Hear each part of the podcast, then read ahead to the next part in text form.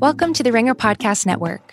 Our rewatchable spin off show on Luminary called Rewatchables 1999 is taking a little summer break, but we'll be back in the fall with more movies including Eyes Wide Shut, Never Been Kissed, and more. In the meantime, we're launching a new show on Luminary about another influential moment in 1999 called Break Stuff The Story of Woodstock 99. The pod will dive deep on the iconic music festival and how its success and failures left its mark on history. The series begins on Tuesday, July 9th, and will be coming to you every Tuesday for eight weeks. So make sure to check out Break Stuff The Story of Woodstock 99 on Luminary.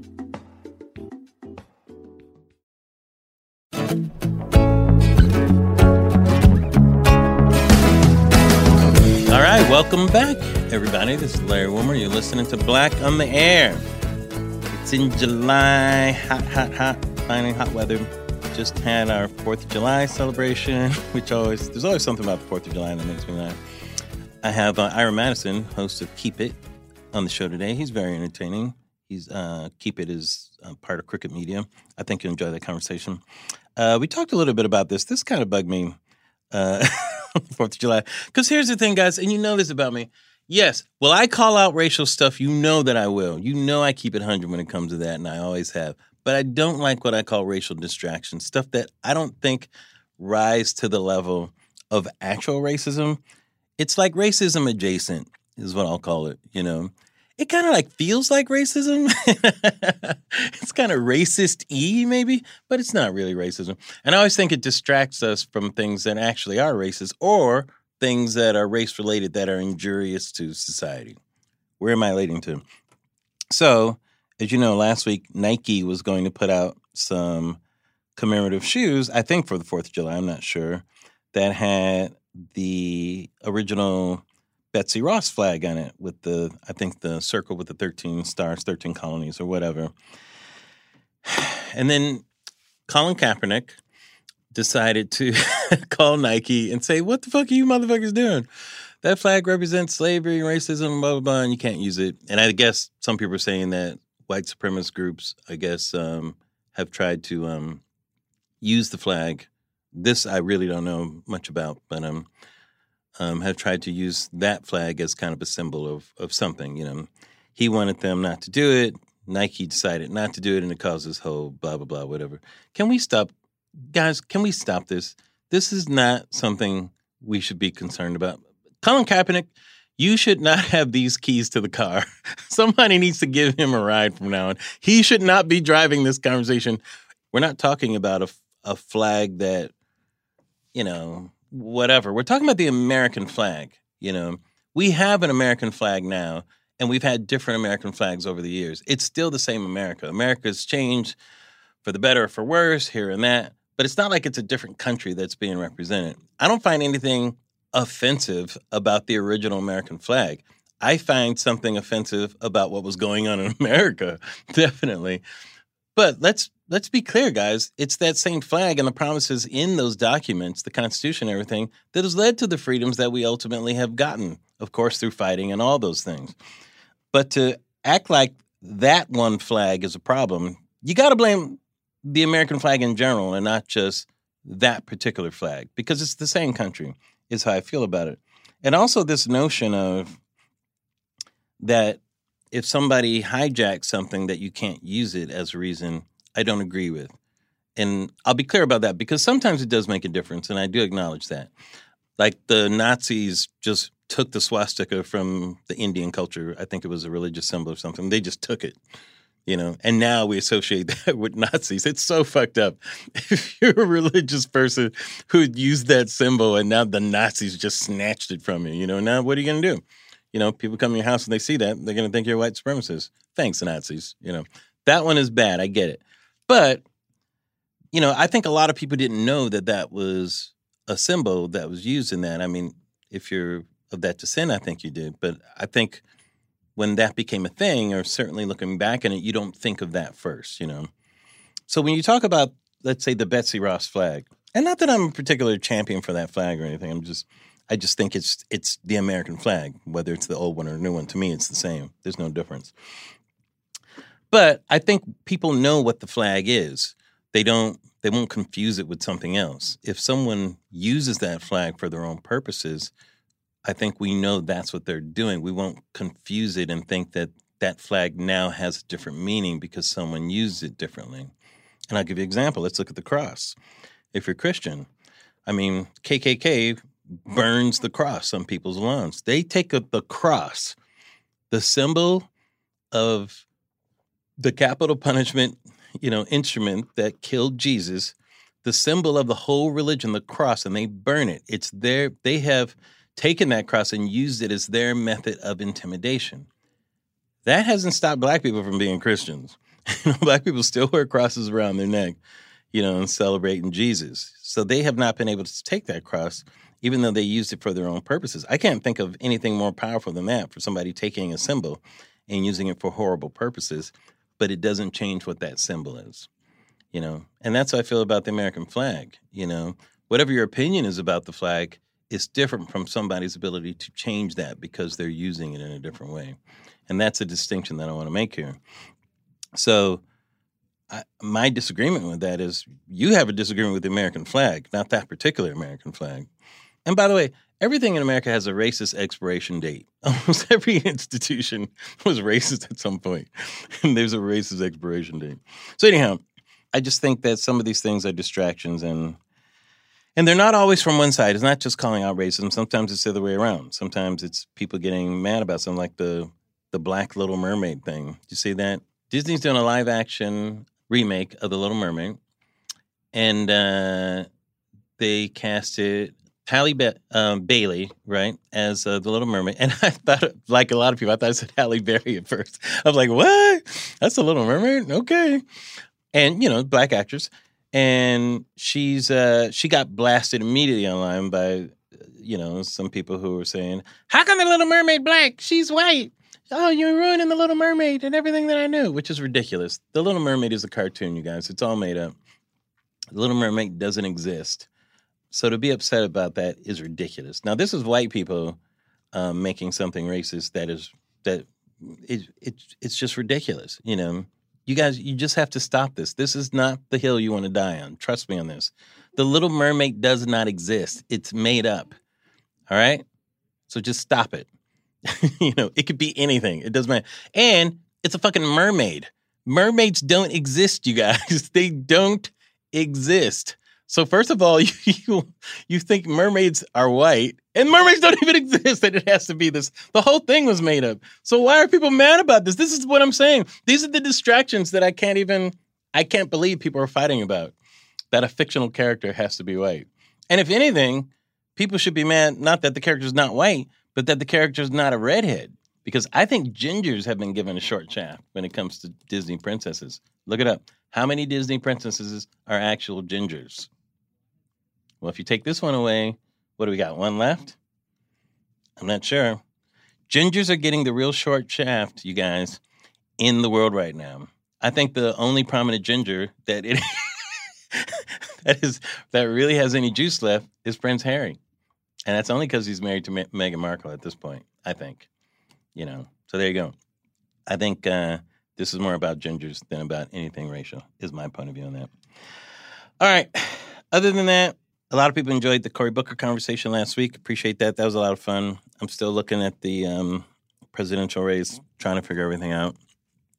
We had Ross Perot, who passed away the other day. If you guys don't remember Ross Perot, he ran in 92. He was hilarious. Some people think he kind of opened the door for Trump becoming president because he was a businessman, he was a billionaire, whatever, and uh, he was folksy. He talked like that, Ross Perot. Now come on now. Now come on. Now, now let me say something. Now, now hold on now. Now, now wait a minute. Now let me say something. Like Ross Perot was always being interrupted. He could never get his word. Now, hold, now wait a minute. Now, now I didn't say that. Yeah. And he had some hilarious sayings. Uh, he really made me laugh. Uh, one of the funniest ones was like, Now look, if you come upon a poisonous snake, you kill the snake. You don't form a committee. You know, that, I thought that was really funny. Um, and I remember he got in trouble uh, when he referred to black people once as you people. I don't know if you guys remember that, but that was like, now, now hold on. Now, now you people, you people have a whole different thing going on here. That was something I worked in Living Color back then, and we we make fun of all the time. So I miss I miss those days. You know, Ross Perot was really funny. But whether or not he opened the door to Trump is possible. Possibly could have. So Ross Perot, I hope you're uh, wherever you are right now. If uh, if you're trying to get into the place you're getting in, I hope that you're probably saying, Now hold on. Now wait a minute. Now now let me in. Now now come on. Now now I didn't mean it. Now come on. Just let me in. he's probably trying to get his way in there right now. All right. I don't know what I'm talking about. I'm just rambling. okay. you know what it is? It's summer right now. And there's just, you know, this is just how summer goes. Your mind just wanders and you start doing impressions of Ross Perot. Know, talking about much. But we got Ira Madison coming up. Fun conversation. Stick around.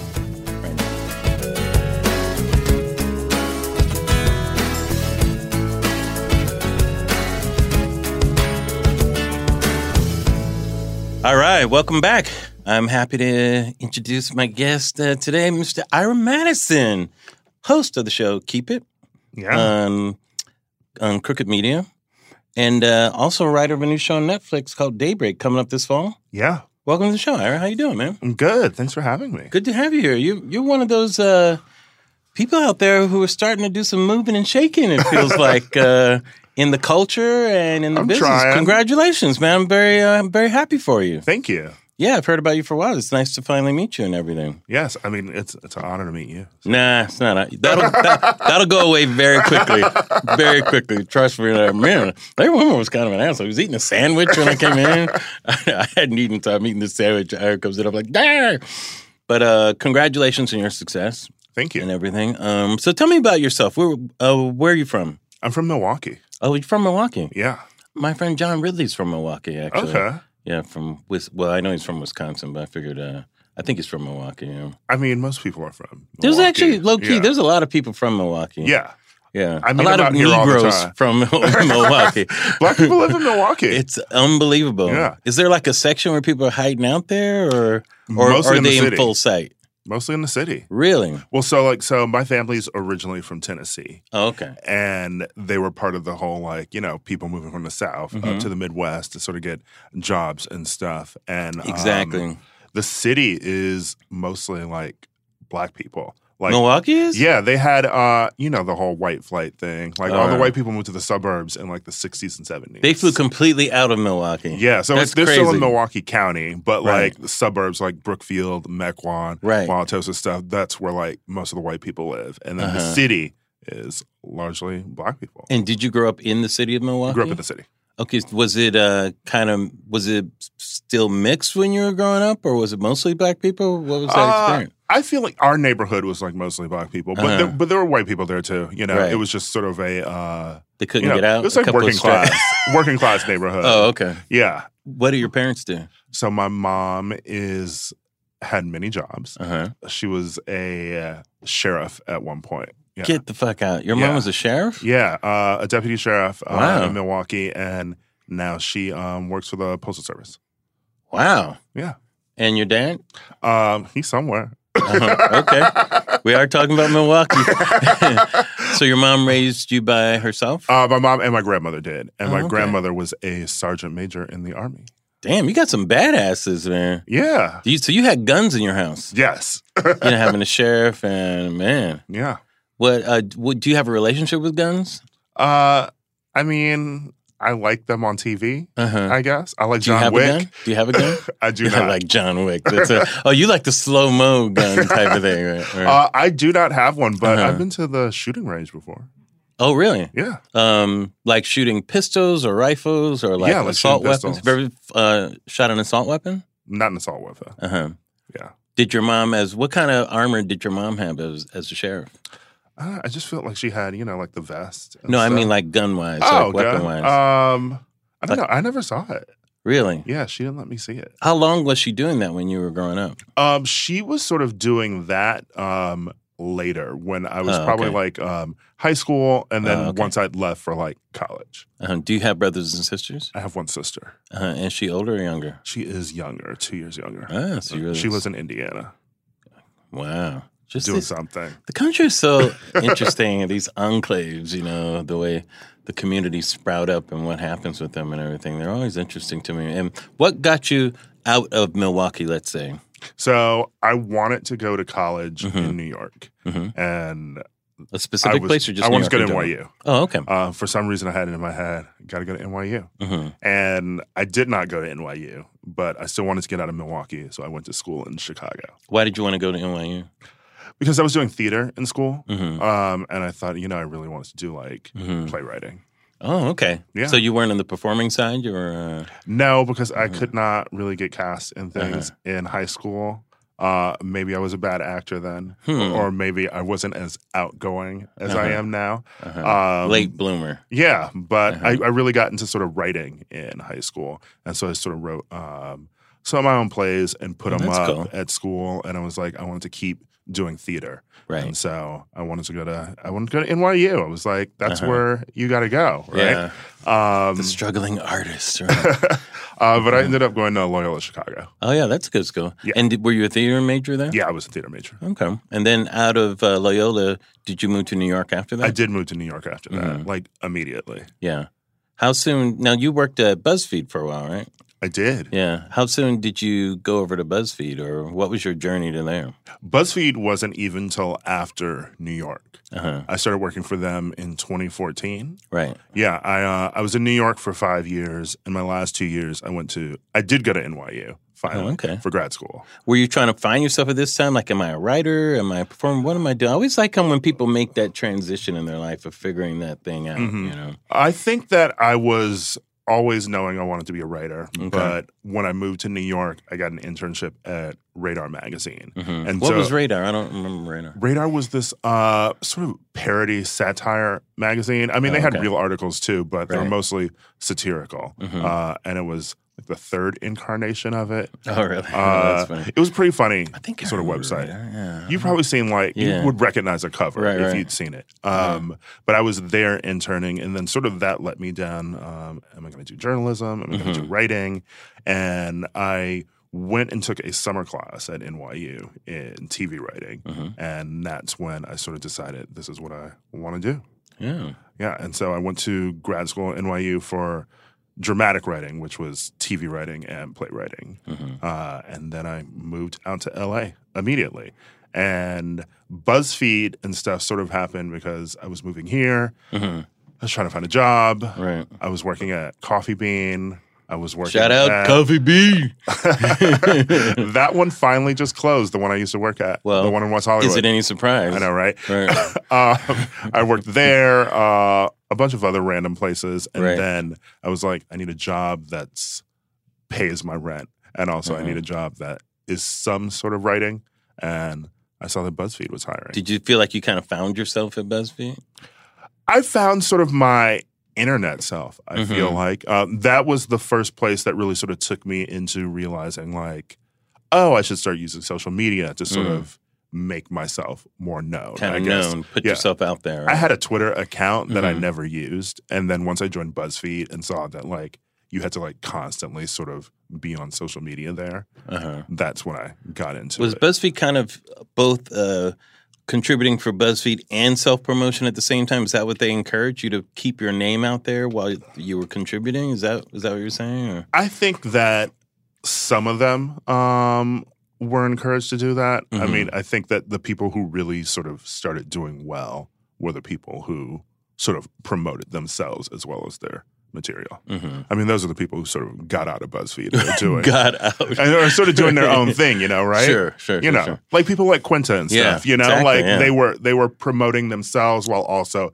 promoting BuzzFeed stuff. Right. Quinta Brunson, him, uh, the aforementioned. Yeah. Yeah, we overlapped at BuzzFeed. Yeah, I was yeah. there.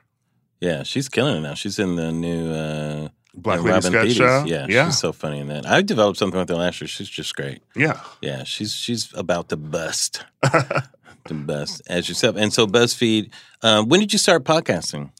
I started podcasting in 2015. Mm-hmm. Um, what was 2015? No, it was 20, 2015, 2016. Uh, I started at MTV News Mhm. around 2015. That was sort of the reboot that they did there. Right. Um, and they were, you know, trying to, I don't know, have like a smart Mm, website mhm. that was uh, Mhm. talking about music and politics. And Mm. I started a podcast there with uh, my friend Doreen St. Felix, who is Mhm. a writer at The New Yorker. And so she and I sort of like talked about pop culture and politics Right. on a show called Speed Dial.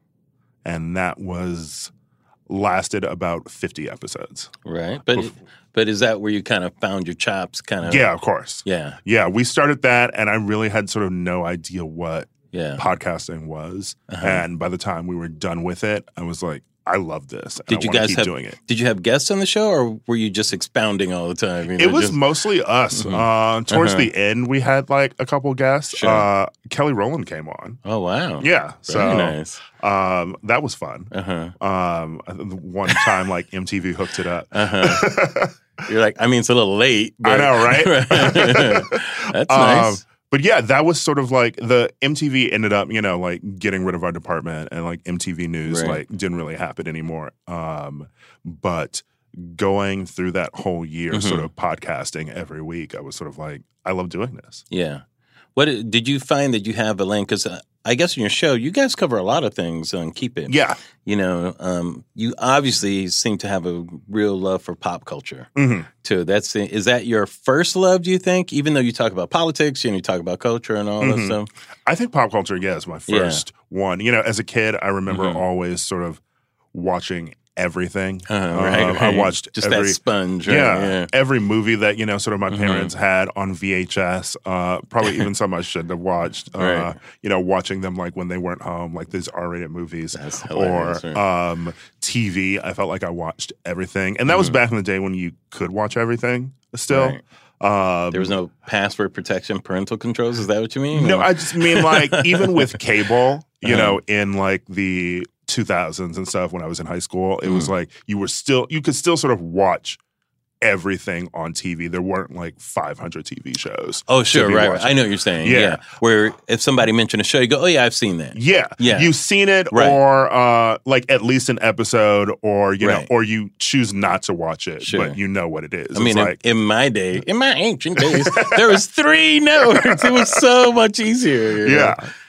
It's like either you were watching. there literally are thousands now. Yeah, right. There Right. were only like three shows competing each other at that time, Yeah. right? And Yeah. now it's like, it's Uh, crazy now. yeah, And were you like I was a walking TV guy when I was a kid. same. I could tell you what was on any time of the week. Didn't matter what channel. Is that how you were? Yeah, so I Mhm. read TV Guide, had a subscription to that, uh, Uh-huh. Entertainment Weekly. Uh, As an adult, you had a subscription TV guy. I had a subscription to TV Guide in high school. That's awesome. Yeah, uh, Right. it was your own subscription. I'm trying My to nail this yes, right. It wasn't yeah. your parents. No, I got it in my name. Wow. Yeah. Look at that. Uh-huh. Um, and so I sort of knew, I always knew what was on at Yeah. what time. And I had VHS tapes too, um, where I would sort of precursor to DVR or TiVo, I yeah. guess. Right. Right. uh, right. Right. I would save shows that I loved. uh-huh. So, like, my favorite show was like Buffy, um, Uh-huh, and I watched um, like West Wing and stuff like that. Mhm. I would record them, but on separate VHSs, so I could file them away. Like the VHS was labeled Buffy season one, episodes one through four, as many as you could fit on that tape. And then you get a new VHS tape for the next week. Uh, Uh-huh. And still back home, like in my uh, mom's place, is like I, some of those old tapes are still there for some old TV shows. Yeah. Some probably like shows that lasted a season or something. And then too. you're like, how did this R. Kelly tape get in here? Who gave me this? I could have brought them down. yep, it was there the whole time. You could have done this, sir. Man, and uh, okay, so how do you get to to keep it? What gets you there? And keep it is the show that you're doing with Crooked Media. hmm Did uh, Crooked Media reach out to you? Uh, well, so when I was at MTV doing um, Speed Dial, uh, I was there with Ana Marie Cox. mhm. Um, and she had a podcast that she started okay, with Crooked Media. And so she sort of asked me to be on her podcast. oh, okay, Uh, and I was on. Um, this was after I had left MTV too. Um, I was on her show, and we just sort of had a really fun time. Mm-hmm. And that's when sort of I feel like the boys from Crooked Media found out who I was Mhm. um, from that. And then I went on Jon Lovett's podcast, Right. Love It or Leave It, Love It or as Leave a It. guest. very good show. Yeah. Yeah. Uh, and so I did that show as a guest, and that night also happened to be uh, a night that they were having like a party at Tommy Vitor's house. Mhm. Um, so I went to the party after the podcast and hung out with all of them, and they were like, "We loved you on the show." You should do a show. Yeah, they were like, "We'd love to work with you," uh, Mhm. and it took like a few months of sort of um, developing like what the show would Yeah. be after that. But that was sort of the birth of It's me really interesting getting how- a show there. I mean, that really is how sometimes how people imagine showbiz happens, which actually does happen a lot. Sometimes you just in something, somebody actually just sees it. Mm-hmm. Yeah. somebody comes up to you at a party. Hey man, do you want to do a show? And Mhm. next thing you know, you got a show. Like sometimes it's not like agents and the machinations and Mhm. dealing. Sometimes it's just it could be as simple as that. But it's it's kind of being in that place when you're ready for it too, Mhm. right? No, yeah, it was Yeah. really just Like you prepared all those years to be in that place. Too, Mhm. It was really just from the Ana Marie show, and then I literally was at a party, Yeah. and someone was like, "I loved you on Ana Marie's show. When are you going to go on Lovett's podcast?" And I said, "Well, I don't know Jon Lovett. I would love to go on his podcast." Uh-huh. And then Lovett DM'd me like two days later. Wow. That person told Yeah, that's cool. Yeah. So tell me about Keep It. What is Keep It? What is how did you guys come up with that title and what does it mean? So before the Mhm. podcast, I used to use Keep It on Twitter all the time for Mhm. like stuff you don't want. Okay. Yeah. hmm If it's like You're telling the world to keep it. Yeah. So like Right. if Hollywood Reporter is like, I don't know, um Mel Gibson in the Lion King remake, hmm I would be like, keep it. Right. Don't give that to me. You keep it. Right. Yeah. Uh and so Although after, what what would he play though? Let's think about that. he could play Scar, right? Yeah. Yeah, I think it'd be a great Scar. You I don't like think so? Scar though. Oh come on, man! Scar's like an icon. I know my daughter. my daughter loves Scar. I'm like, how come you don't like Mufasa? Why do you like the the villain? You know? Mufasa tried to give the kingdom to a kid. Oh. Mufasa uh, uh Wow, Scar knew what he was doing. Wait, you're down on Mufasa? Yeah. You're you're pro Scar. I think I'm pro Scar. He knew what he was doing. Wow. and he had the best song. Yeah. Well, Be prepared. Many times the villains, you know, Yeah. get the best stuff. Wow. Something you learn something new. Okay. so you're pro Scar. I'm pro Scar. All right. Um So you would tell them to keep that. I would tell them to keep that. Mhm. And then after a while, I started, you know, just sort of using that phrase a lot. Is But- this your own phrase then? Yeah, or I mean, you- like, I feel like 'Cause I know it-. Yeah. Yeah, you, kind of made it the thing. Yeah, I made it sort of a thing Right, online. right, right, right. And then people would um use it and then but they would at me when they would use it. Oh, and that's so cool. it sort Yeah. of became like a regular catchphrase for me Uh-huh. on Twitter. Right. And when I was developing the show with Crooked, I sort of knew that I was gonna call it Keep It. Yeah. So with the the angle of the show is then you are there with your and who are the other hosts in it? Um, currently, it's me and uh, my co-host Louis Virtel. Um, we had a, another co-host, Kara Brown, but she just exited the show. Oh, okay. Um, so we're sort of she was just on it recently though, right? uh, yeah. she? Yeah. Um, so we're sort of in a. She ended just right before July Fourth. Oh, okay. Yeah. So Got um, now we're sort of in like a period like The View or something. like we have a bunch of guest co-hosts. Uh, oh, I see. You, until, you want uh, to see how it goes? yeah, until we have a new um, third person really take the chair. Okay, and tell for people that haven't listened, and you should. It's very entertaining.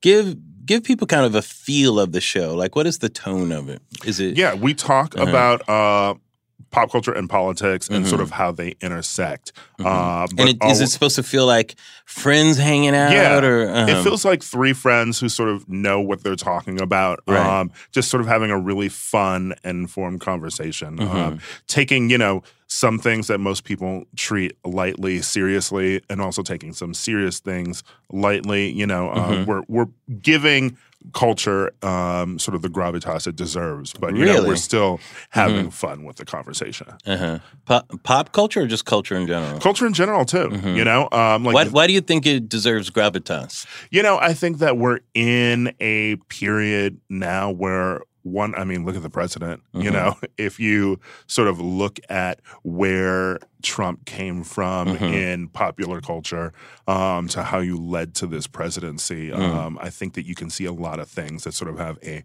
ripple effect. Like even this week, you know, the Jeffrey Epstein stuff. You know, Mhm. it's um, everything sort of informs the other. You know, But do you think the Trump example would be a reason to, I'll make a word, degravitas the culture? like, was there too much importance put on his place in the culture uh, that led up to his election?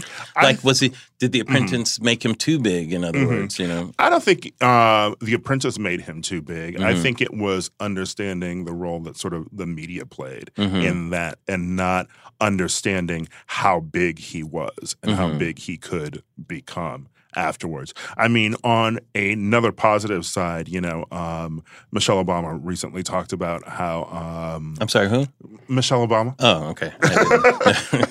Uh, She this, is- this, this this woman I know. Yeah. Oh, okay. uh, yeah, She's she, she she- works at the Panera Is down she the from street, Milwaukee? The just outside of Milwaukee. She helped close down that coffee bean that you were. uh, she just recently had a talk was with like a bunch of TV writers about how Really? um, you know culture um, informs our politics and things, Mhm. and trying to find more of a way to make TV that could continue to do that. Because she used the example of Will and Grace. You know, Mhm. that was a show that sort of has informed the way that a lot of people think about gay people in America. You Mhm. know, um, a lot of people who maybe didn't have gay people in their family, didn't Mhm. interact with them on a daily basis, Get a- saw it coming into their a homes female roommate. And a gayer version of yourself as your friend. Yes. With a woman that cannot be defined by any measure. She's just a cartoon. Yes, of course. friend.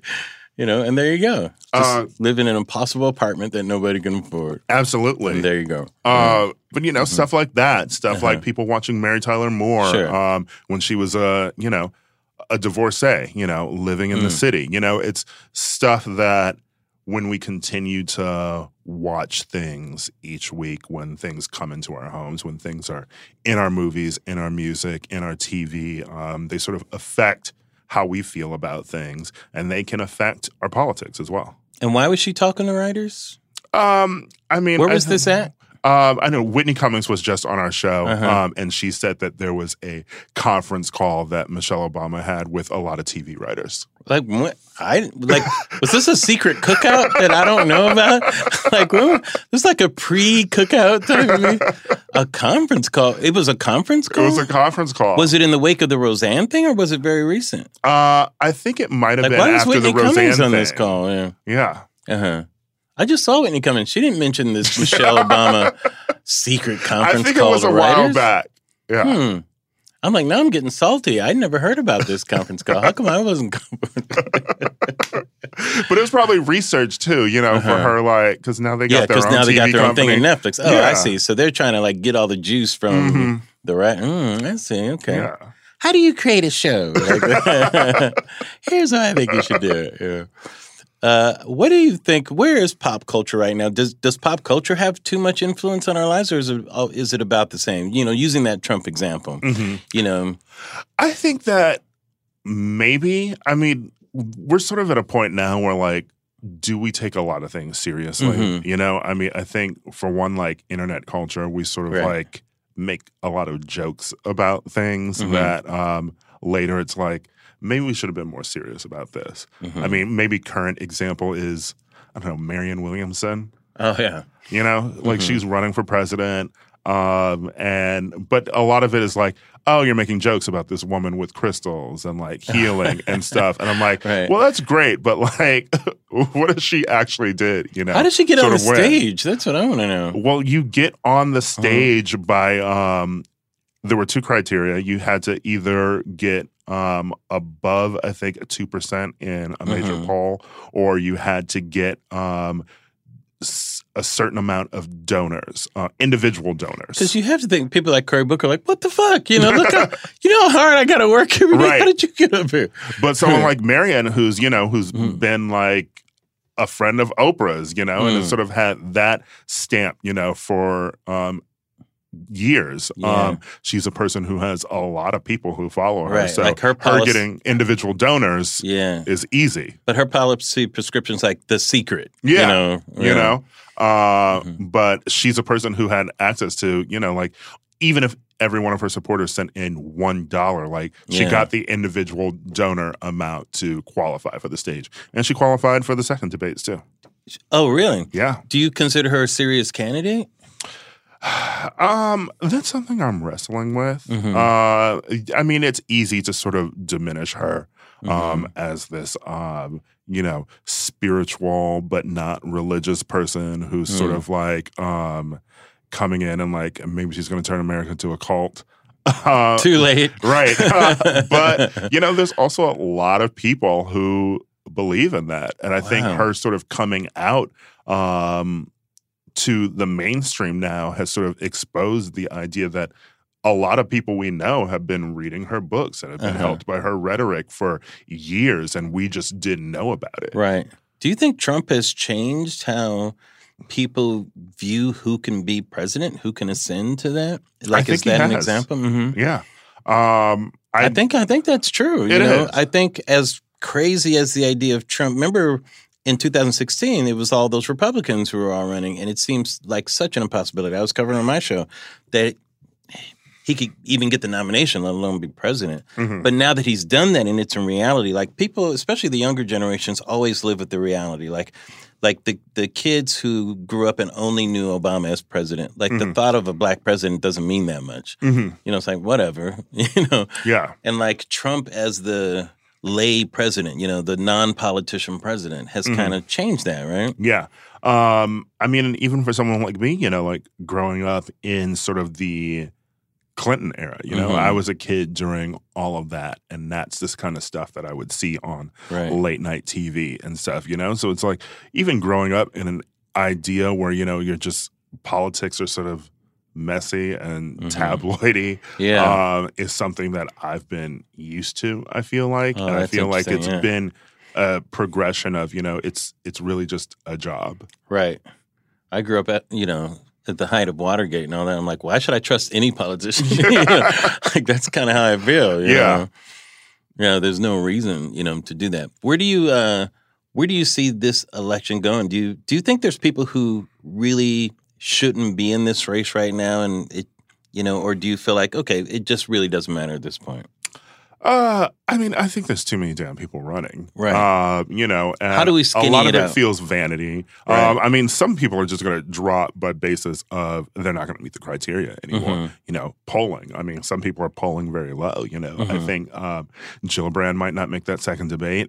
Um, when is the second debate? You know? end of July, Oh, okay. the 30th and 31st. right. Um, and you know, some people, it's like I think like a Beto uh, really should be running for office in Texas, you know, and not focusing on the presidency. Mm-hmm. Why do you think Beto slipped? I mean, because I think part of his appeal, going to your observations on the culture, had to do with kind of a cultural appeal. That People they saw him running against Ted Cruz. Yeah, and I he mean, kind of represented what liberals really like. Somebody who talks. He sounds like RFK, you know, or Mm-hmm. Yeah. he talk, he's a white man talking about race and all that. all that stuff played well when he was running against Ted Cruz, but now it's a little different when Mhm. you have he's running against people like Kamala Harris. Yeah. You know, Well, so that, That was that idea too about the fact of what does a president look like? You Right. know, um, for years we sort of thought that like a president should look like Beto. Hmm You know, it should be someone like that, and Mhm. uh, I think it really sort of created this cultural moment because we we we we really fucking hate Ted Cruz. you know, uh, and it was like anybody who can get him out of Uh. office, people were like, yes, donating money, yes, Mm-hmm. um, wanting to support in any way that we can. And Right. now that um, it shifted from thinking, oh, his mindset was, I need to take down Cruz, you know, and do what's better for the Senate and do what's better for Texas, right? Now, somehow that's translated into, I need to run for president. Mhm. Uh, and there were so many other smaller things um, that were happening. You know, like um, this is where culture comes into play. Um, he was announcing his presidency via a Vanity Fair cover and like an Annie Leibovitz shoot, and it's sort of the idea of knowing that that is something that's consumed by mass culture, right? Um, And the idea of him Mm-hmm. kind of trying an to elite mass yes, culture. elite mass Vanity culture Fair. too, and sort of trying to place himself into that. Um, and it's also sort of the people on the elite side, you know, trying to place themselves into um, politics. Mhm. Um, and it really sort of backfired because it made him look like um, why are you actually running for president? Yeah. Is it a the being on the cover of Vanity Fair was apt because it was like, is this Sure. a vanity thing? Um, and now running against people like Kamala Harris, running Mhm. against people like Warren or Cory Booker, you know, it's the idea that um, I don't know, we're in a different field where Mhm. other kinds of people can run for president, and maybe we just don't need the attractive white guy. Right. Now, when I- when thinking about where you are in your life, maybe your circle of friends, maybe your age group, maybe people you talk to on your podcast, who do you think are the candidate or candidates who seem to be speaking to you, you know, or speaking to the circle or the things that you're interested? Are there uh, is there a range of candidates in there? Is it a couple? Does anybody kind of fit that I or feel Elizabeth like that right now? Warren is really Yeah, hitting she's a lot of those boxes. Elizabeth Warren, low key, hmm is doing a lot better than people thought she would, and and I think it's because of her authenticity. Do you think? hmm I think it. I think she's authentic. Mhm. Um, I think that one, she has plans. Mhm. You know, uh, she makes a lot of other people's uh, policy. Well, she is a look- teacher, right? I know, Yeah, right? she's used to putting that perspective, right uh, you know and yeah. she's got policies that she was doling out and i think before there was a narrative that we were ignoring that you know and sort Mm-hmm. of you know getting into the circus of politics and just sort of like Yeah. you know oh here's pete buttigieg running and he's like the first gay you know person Sure. running for president and it's like we're focused on a new shiny thing when she's Mhm. sort of been there really doing the work but i think that perseverance has sort of been like a tortoise and the hare thing right you know it's like now everyone's like oh, she's doing great. And she continues to do better in polling. And so Mhm. I think that she's a person who's ticking a lot of boxes for a lot of people. That's interesting. And so you think she's becoming more impressive? I think she's becoming a Mhm. lot more impressive, or pe- or she's already impressive, and Right. people are starting to realize it. Well, by more, that's what I mean. The Yeah. awareness of her. Um, and Kamala, a lot of people are becoming more aware of her as Mhm. well. You know, I think that um, she's been polling higher, and a lot of people are really Mhm. sort of um, coming around on her as well. Yeah, I don't know what to think about Kamala in some ways. Um, like I just think when I hear her talk, I think that man, she's so full of shit. You know, like I don't, I don't believe anything that she says. You know, she's Uh, always seems to be hedging. She always seems to be choosing words a little too carefully, and she goes back on things which I don't like. It's something that I mean, that's a conversation that we can definitely have. Yeah. See, that was my Kamala impersonation. Oh, see, yes, exactly. What do you mean? We're having the conversation now, Kamala. Uh, what do you want on your burrito? Welcome to Chipotle. Mm, that's a conversation we can Yes, definitely exactly, have. exactly. Uh, we'll you. revisit that. All right. So, but, But you're Kamala- in line. But you, but Kamala, but you said, but you said, you know, like she either puts it off to another conversation, or she acts like she didn't mean that, or she misunderstood something. The thing that really Rather than made me- acknowledging it, it's like stop. And she's done it too many times. Like the the first thing was the whole agreeing to getting rid of private insurance, and then she hedged Mhm. on insurance back, and then she changed her mind and goes like, "What the fuck? How about you have the idea? Start Yeah. with your idea. Stop uh, answering or agreeing. Tell us your idea." I know. You know, Her yes. biggest stumble, I think, was coming after Biden for busing Yeah. at the debates, then immediately selling a "I was that girl" shirt. Yes, uh, which it was. like, which it was made already it, seem- out which made there. it seem planned. Yes. And then in an interview the next week, saying that she didn't think that busing should be a mandate. I So it's like, So so, did you even I know. mean that in the first place?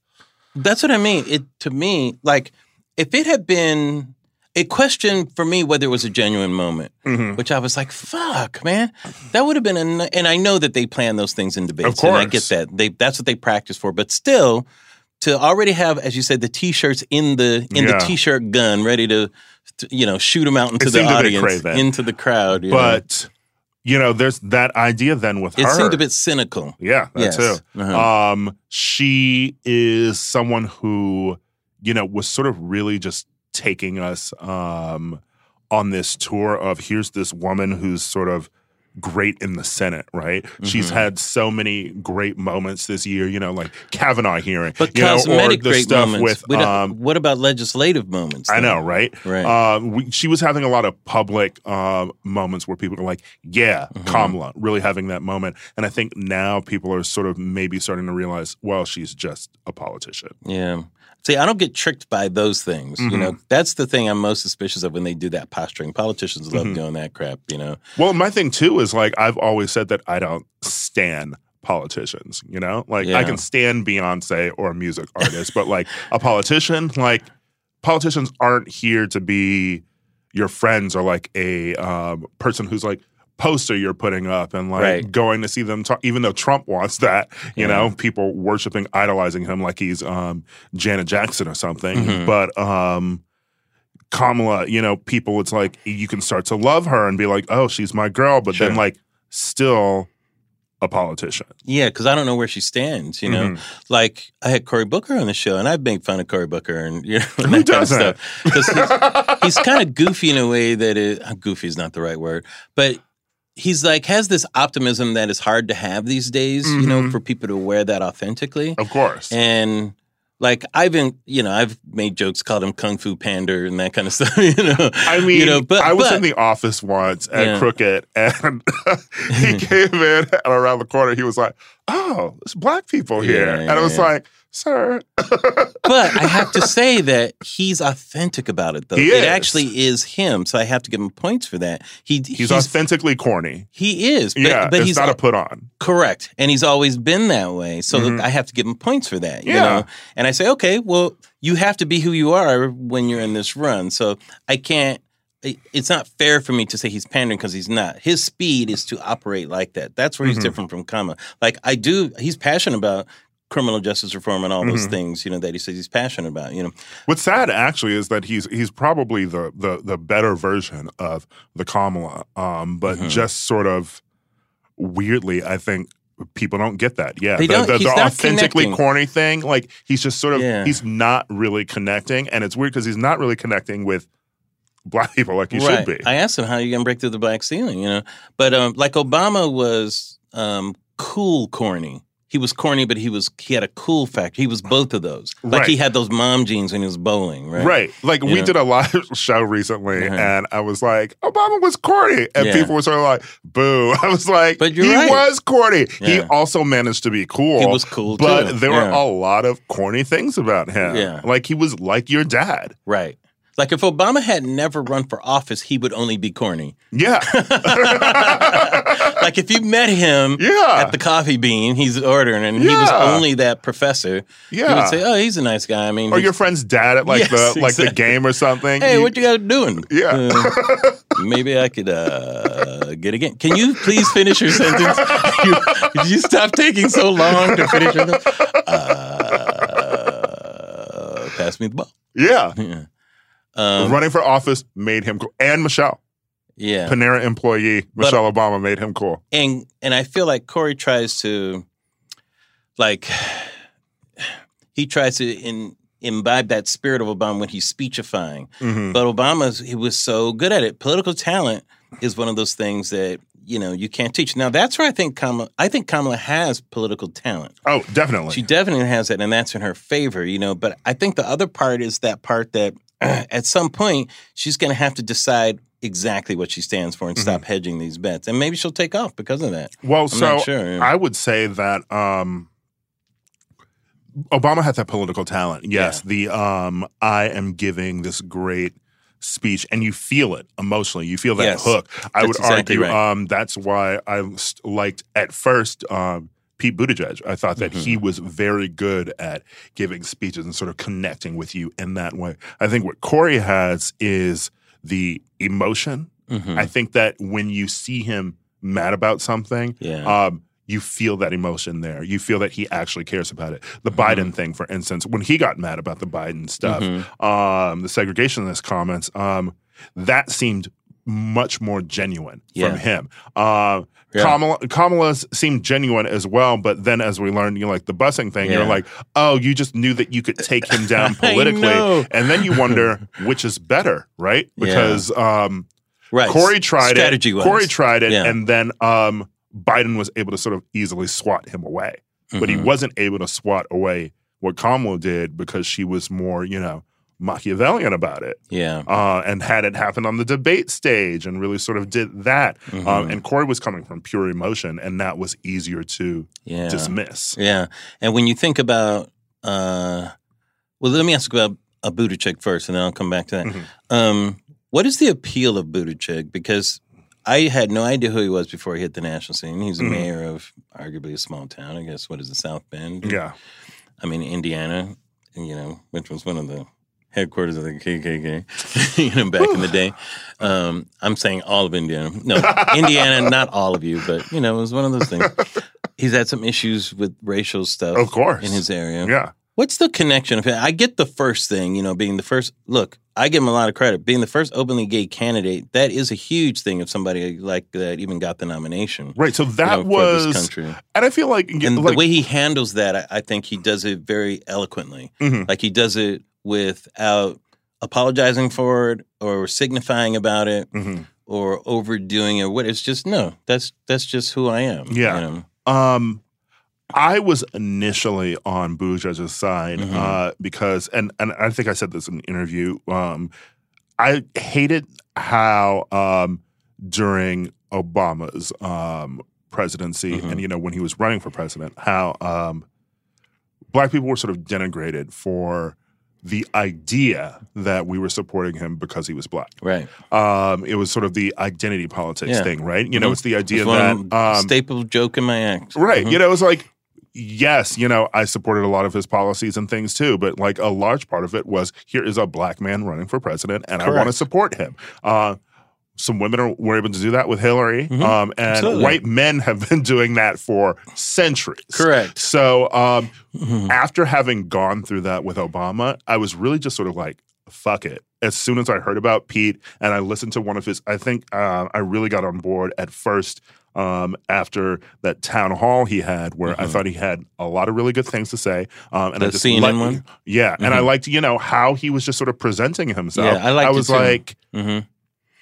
Fuck it. He's gay. I'm gay. I'm going to support um, you know, this first gay person running for president, at least in a, you know, I donated money to him. But um, you know, I also donated money to Cory, Kamala, and Warren, Mhm. like um and Castro, the, the the people that I was interested in um at first from the jump. Um, and then, you know, like I hosted a fundraiser for him back when he was still trying to get money to go on the debate stage. You know, Mhm. like I agreed to the fundraiser before he started making a ton of money Mhm. from Hollywood, and he didn't need my little fundraiser at the Abbey. But you know, cancel it? no, no, I was like, he didn't need that money Oh, at sure. that point. Sure, Um, sure, sure. And I did it, and so like, Did you engage with him? Yeah, yeah, Mhm. I've engaged with him. I've had conversations with him and his Mhm. husband Chasten, um, and I think they're lovely people. Mhm. Uh, but you know, I think that uh, involvement, you know, has sort of had the idea of people being like, "Oh, I was like all in for Pete," and I'm like, you know, you can Yeah. support people, and we haven't even voted yet. You know, I was like, here's a gay president that I want, presidential candidate that I want to support, um, and I want to help him get to that debate stage because I Mhm. think it's important for people to hear it. Yeah. Um, and then that has happened. A lot of that was before, uh, you know, Mhm. the shooting in South Bend happened, and then Mhm. the other stuff started happening, and you know, Yeah. so now that's made me question a lot of that Mm. support for him. Yeah. Um, It's interesting, but I yeah. don't feel bad for um, my initial reasons. No, nor should him. you. No, I think he's very smart. Um, I was very impressed by him. Um, let me ask you this: um, what What do you think? I know this is probably a hard question to answer. We've had the first black president. And it was significant for a number of reasons. This country's history with blacks and and all of that. You know, from where we've come. Um, from a cultural standpoint, what what do you think? And we're going to get in trouble for trying to rank these. You know? But what would be a significant move for this country? I mean, first gay president's pretty big, you know, Mhm. but we haven't had a female president yet. Of course. You know, uh, there could be a different minority that becomes president. You know? Mhm. Kamala Harris checks off a couple of boxes, you Mhm. know. In Um, a way, it's easier for I feel like Pete to become president, Mhm. you know, than a he's still a woman white man. because he's still a white man. you know? Um, Uh-huh. That was the thing where I was like, even if you know you're making jokes about like a Marianne Williamson or something, Mhm. right? Um, there's really no danger of like joking her into the presidency the way that you could with Trump because um, women don't have that sort of political power in America that white men do. Sure. yeah. Um, I think that yeah, it, g- could maybe be easier for a Pete to be president because he's still a white man. I think it would be very significant for a woman to be president. But how- Absolutely, but I I think obviously honestly it would be more significant for a knowing our country and our history and the way that the Obama thing sort of like felt like something for this country, Right. I think it would be a black woman becoming president, Mhm. uh, if only because black women are basically the Democratic Party, right? Like their so votes, true. their votes, uh, So and their true, turnout decides elections. Yeah. So when is that um, woman going to be represented in the White House? Um, do you think, like, when America, when it comes to going into that voting booth, though, Mm-hmm. and putting, even though you said Buttigieg is a white man, I Mhm. think the homosexual issue for a lot of Americans, especially on the right, Mm-hmm. is still like a bigger issue than. I know I'll get in trouble for this than voting for a woman. I think Mhm. you know, like the idea of a first man Mm-hmm. to the president. Mm-hmm. Do you think that at the end of the day, if it was Buttigieg, do you think that would prevent him from beating somebody like Trump? Because we're talking about beating. I Trump. know, right? Like, who beats Trump is another way to put it, too. You know, I'm sort of of the mind that anyone could beat Trump. you think so? See, I'm not so, uh, confident well, about not not for a anyone, but a lot of people, because I think Well, that think about uh, the. Well, go ahead and say what you're going to say, but think about the gutter fight, though, too. You know, Mm-hmm. of course. Mm-hmm. Um, but I think a lot of things are won by organizing, Mhm. you know, and on the ground, um, boots on the ground um, organization and canvassing. And uh, I think that that was a failure on some parts of the Clinton campaign, which definitely could have beat Trump. hmm where they weren't. Uh, they had. They forgot about some areas. Yeah, you know, um, and I, you know, I think that a lot of people in the campaign have sort of addressed those sort of failures. Um, it wasn't just the electoral college, even though the electoral college did fuck us all over. Um, but course, um, when you lose, the electoral college is your enemy. When you win, I like the electoral college. We need to stick with that. yeah. Um, do you think the Democratic Party is going to get rid of Biden? I think Biden's gonna get rid of himself. You think so? Yeah, You think he's going to implode? yeah. I, I, I just don't. I, I think he's operating and running for president in a different time period than we currently are. Uh-huh. And unfortunately, it's a time period that a lot of the Democratic Party is still in, you know, Uh-huh. um, Nancy Pelosi, for instance. Um, but, you know, I think that, you know, there was a time and place for that, but we're sort of ready to move on. And where is that moving on to? Move on from what and to what? Uh, I don't know. I, th- I think something a bit more to the left, hmm you know. Is that an Something a little less inevitable move? You think? The I move think to the I think left? it's inevitable. I mean, I Mhm. think that you know younger people, you know, like um, Ocasio Cortez, you know, and stuff Mhm. like that, have been um, even even Bernie, you know, um, despite what I feel about him, has sort of helped, you know, that sort of push more pushing candidates more um, to the left. Um, and you know, I hate this idea of, you know, running for president as a Democrat, but still trying to appeal to people on the right in some sort of way, Mhm. you know, because they don't worry about that shit. Do you think the left is not interested in bipartisanship? I'm making a distinction between the Mhm. left and the center, let's say, or I th- I, th- Or I think that they're I think that they're interested in bipartisanship, but Mhm. I think that they're less interested in compromising things that we want or other people uh, in our party who've Mhm. um, consistently been denigrated by the right um, to for the um, purpose of political expediency. What do you think is the biggest issue of the left, if you had to choose one? And, and I know some of the left ideas are have been called socialism and that kind of thing, but I Mhm. don't I don't know if that's. It sounds like we're in a political um, cycle right now as something gets attention, but. You know, there are forces that are generating the left off cycle too. What do you Mhm. think of the big one? Is it culture, gender, those types of things? Um, I feel like we're in the gender century, basically. hmm Like that's a big. That's the. That's what race was in the 20th century. Is gender in the 21st. Mm, I, I, th- I, I think gender is still a very big part of Mm-hmm. everything that we're doing. You know, Mm-hmm. um, yeah. I mean, but I think that people like Elizabeth Warren and Kamala could get past that. You know, however I feel about you know some of the Kamala stuff. You know, I, Well, like, I still Warren think that she's a left. strong. I wouldn't call her Oh, that's true. Yes. centrist. Yeah. Um, and Kamala is too. You know. See, Uh, that's where I don't know. See, that's I don't know if I agree with that. mm, I think it feels like that sometimes, but she's not where you know for a fact Bernie Sanders and to Elizabeth. Warren. yes. I don't know. You know, Mhm. not to.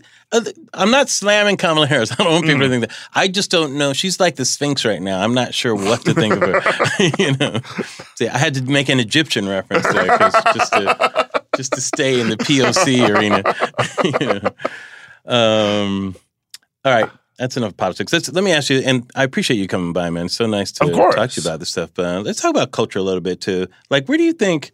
Where are we going with with let's say race right now? Because there are things that that uh, crop up sometimes, and I don't understand when people get mad at me. You talk about it on your podcast uh, sometimes too. Like like the latest one, I haven't talked about this yet, but was like this whole Nike having this Betsy Ross shoe or whatever, and Colin Kaepernick calls Nike and says, "Stop doing this." Why are we having a fight over sneakers? I don't understand this.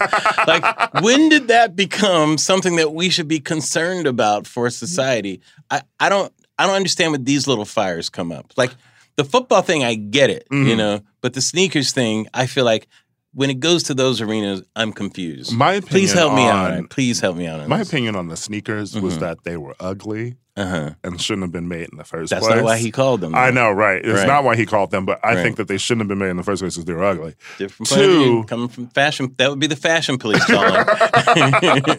uh, on the second one, I am I am always of two ways with Colin Kaepernick, Mm-hmm. right? Um, I very much support um, what he did in his protest, you know, Mm-hmm. and calling out a lot of things about the NFL Mhm. um, and police brutality in America. Um, less so like the fact that he didn't vote.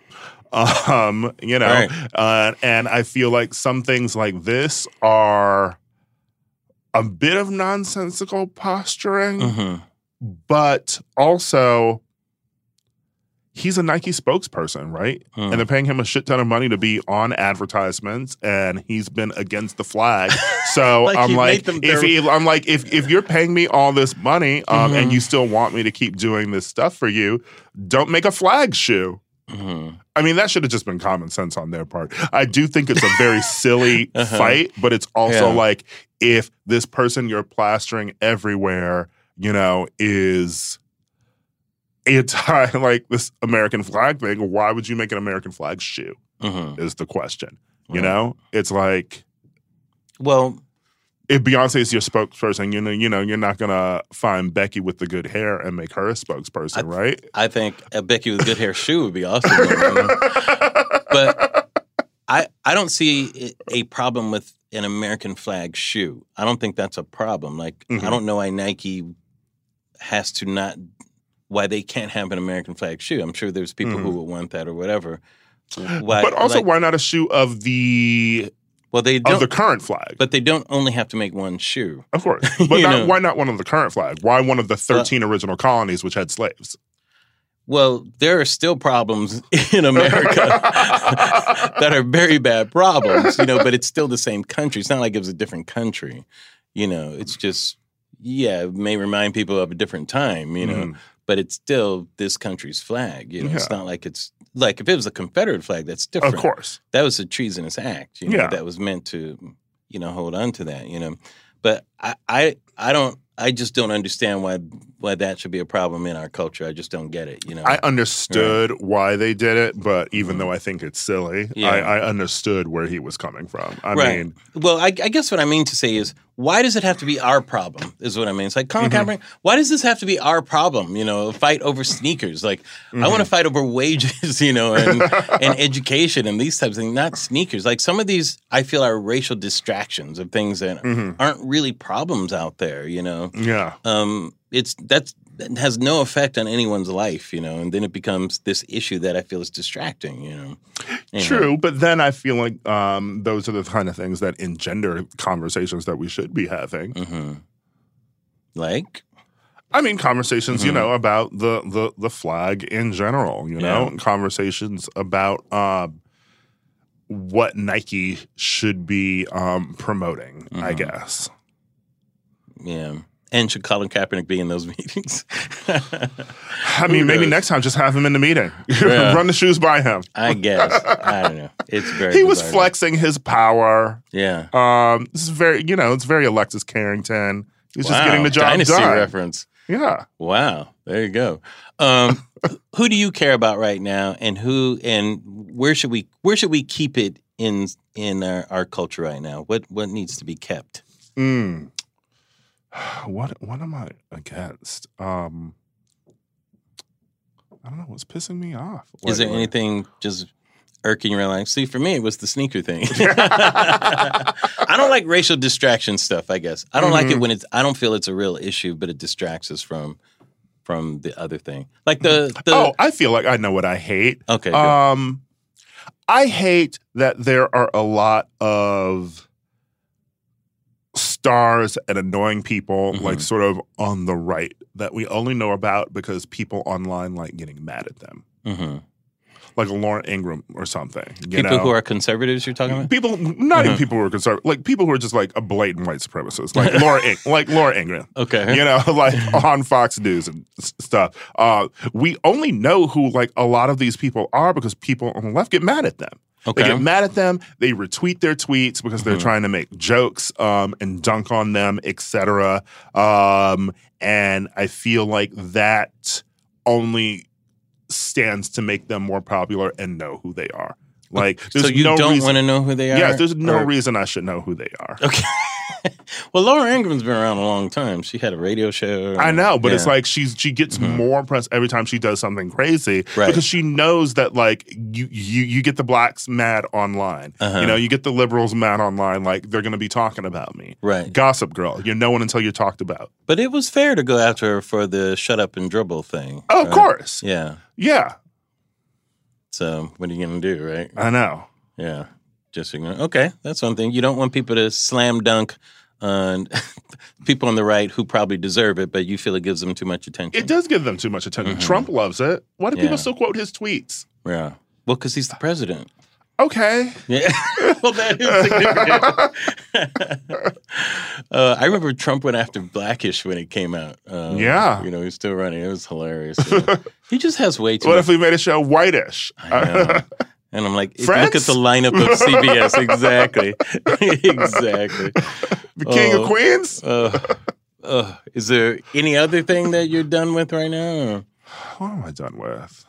Um, Who- don't. Who's uh um I feel like I'm very zen right now. yeah. I just got back from Puerto Rico. oh well there you Uh, I was go. on vacation for the Oh, yeah. fourth. Um, so you know, I, I'm like, I'm very, yeah, I'm very like relaxed. You know, Yeah. I've got my, Well, tell me about the show. What's coming up on on Keep It? Are you looking forward to expanding the show a little bit to cover different things? And how about yourself personally? Now that you're doing you're doing this TV show now, you're writing. yeah, looking uh, to go more in that direction and maybe do the podcast as a side type of thing. Or? Yeah, um, you know, Mhm. like I love the podcast because Mhm. it, you know, it's really low maintenance. You know, Yeah. like um, I'm able to do it um, and still focus on television Sure. um, writing. You know, which was my main reason for moving out here. Cool. Um, and but now it's become the uh, my other career. You know, Yeah. which I love. I, I love having two jobs. Yeah, nothing wrong with that.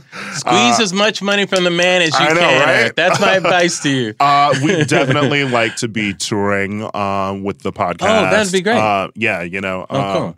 Want to get them tour dollars, the tour coins. Would it be with the rest of Crooked Media? Like, do they do a big circus type of thing? Uh, I mean, they have their own tours, you know. Right. So like the Keep It tour, Yeah. yeah, me and uh, my co-host Louis, and um, hopefully our um, soon to be named third co-host when Right. we figure out who that is. Uh-huh. And um, you know, I also um, I'm very excited for Daybreak coming up for that to Mhm. drop. Um, And tell us be about my it. first What is what is TV it? credit. Mhm. Um, it is a teen sci-fi drama, Oh, cool. so it's sort of like a teen Mad Max. Ga- oh, Yeah. so it's kind of uh, apocalyptical. Yeah, uh, post-apocalyptic um, Nice. teen drama. I just made that word up, apocalyptica. Because Mad Max had what's his name, your boy Mel Gibson, Yeah, and he did but- make that movie Apocalypto. There you go. Yes. See, you knew it right Yes. there. I knew Uh, you would know that. Yeah. Yes, uh, the White Devil. Yeah. Although that was a brilliant movie, though. Apocalypto. Did you see it? I it? did like It's Apocalypto. fucking br- the Yeah. last scene was like, yeah. Um, it's been a while since Yeah. I've seen it though. Yeah, he had just freshly, I think, insulted all the Jews in Hollywood. I yes, think, right just that, just yeah. reemerged from the Yes, ooze. yes, exactly. exactly. What, Um, what a catch that Mel Gibson. Uh, but uh, no, I'm excited for that. Uh, Uh-huh. Matthew Broderick's in it. oh, cool. Yeah, Always been a fan of Matthew. yeah, Broderick, he's very funny, and it's it's a very funny show too. Oh, that's So nice, yeah, Well, congratulations, my friend. Um, it's so nice to talk to you, get to know you. I'll be rooting for you out there. thank you, Guys, listen to Keep It. It's very entertaining. Um, I was very funny on it, but also, I mean, your the your ability to talk about almost anything is, is very impressive, Thank you. which is great. And good luck on Daybreak. Ira Madison, everybody from Wisconsin, but not Madison, in Wisconsin, from Milwaukee, Wisconsin. Thanks, man.